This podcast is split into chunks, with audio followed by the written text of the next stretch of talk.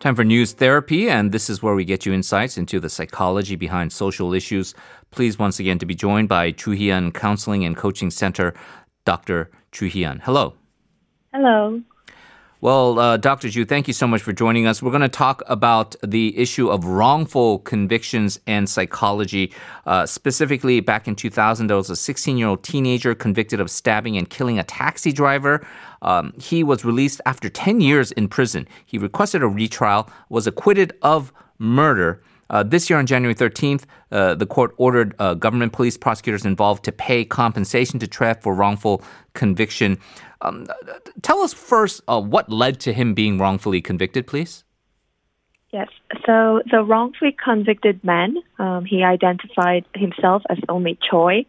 Uh, he was 16 when he witnessed a murder in Iksan. And during the retrial, uh, police officers involved were accused of coercive investigation. Um, Choi claimed that the police unlawfully arrested him, confined him, and then they assaulted him, forcing him to false confession. Um, also, three years later, the prosecutors probed a real culprit. Um, despite the evidences, uh, prosecutors did not indict the real culprit. Um, through the retrial, uh, his murder charges uh, were acquitted, and the real man uh, was sentenced to prison. So this kind of coercive investigation led him to false confession. It's horrific, and you would think, how could a young man like this just uh, lose 10 years of his life uh, through no fault of his own? We wonder, how often does this happen? What do the st- statistics say about false mm-hmm. confessions? So, false confessions are not rare, hmm. uh, which is sad and horrifying, even. Um, for instance, there was also um, infamous case of Yoon who was wrongfully convicted and spent 20 years in prison for the rape and murder of 13-year-old in Hwaseong. Hmm. Um, in the case of the U.S., according to the National Registry of Exoneration, Exonerations, there have been over 2,500 exonerations since 1989 uh, representing more than 23,950 years that innocent Americans spent in prison. And approximately 12% of these defendants had falsely confessed to committing the crime. So these data show not only that false confessions happen, um, but hundreds and thousands of people have falsely confessed to crimes that they did not commit. In your view, Dr. Chu, what leads then to have somebody make a false confession? It just seems like something that uh, you just wouldn't want to do. In the case of the Iksan murder case, um, what were some of the reasons that uh, may have led Tre to confess to the crimes that he did not commit? So um, there are different factors leading to false confessions.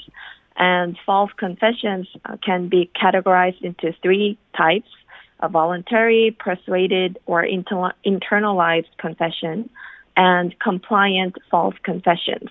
In this case, for of Iksan, it meets the criteria for compliant false confession.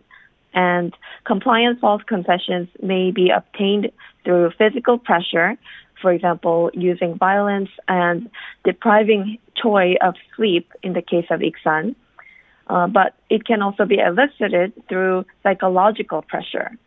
Um, for example, a police interrogator may try to convince a suspect that he will um, inevitably be found guilty in court if he does not confess.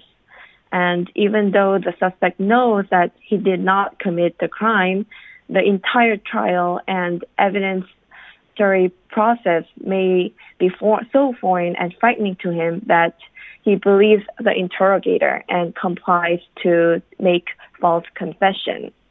Um, at the same time, the interrogator might try to also convince the suspect that confessing will lead to much more lenient outcomes.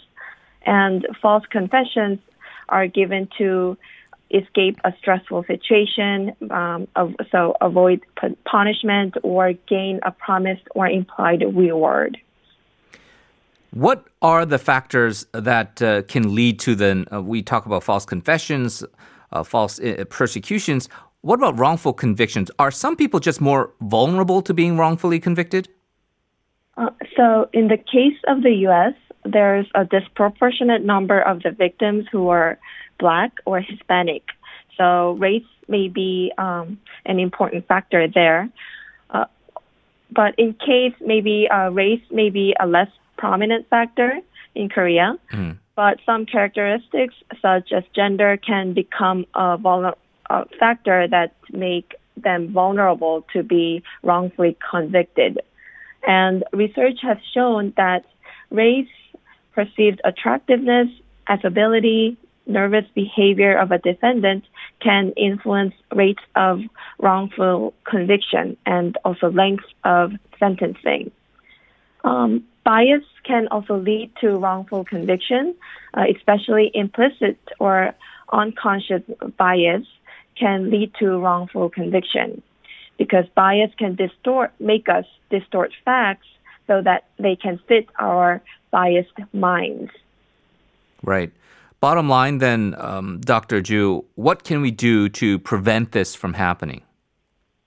So uh, we need to first be aware that we are susceptible to unconscious bias, and also reforms in interrogation process can help to prevent wrongful conviction. Um, our bias may be susceptible to also dehumanizing criminals and wanting to punish punish them, and this can lead to ignorance or again a wrong like accusation of uh, wrongfully convicted. But what we need is to continue to seek ways to increase public safety, reduce wrongful convictions by making um, such reforms in interrogation process.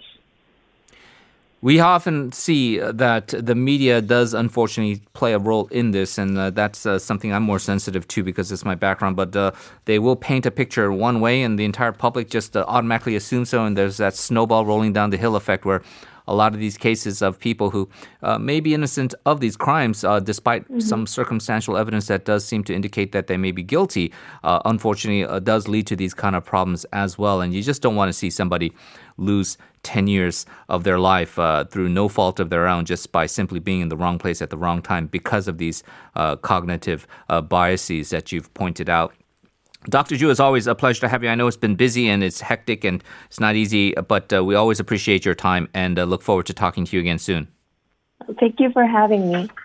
Well, that is going to do it for our program. Our producers are Kang Jin-soo and Kim Jae-sun. Our writers are An Yu-jung, Sung Eun-ji, and Song Yi-won. Coming up next is Life Abroad, hosted by Na Seung-yeon.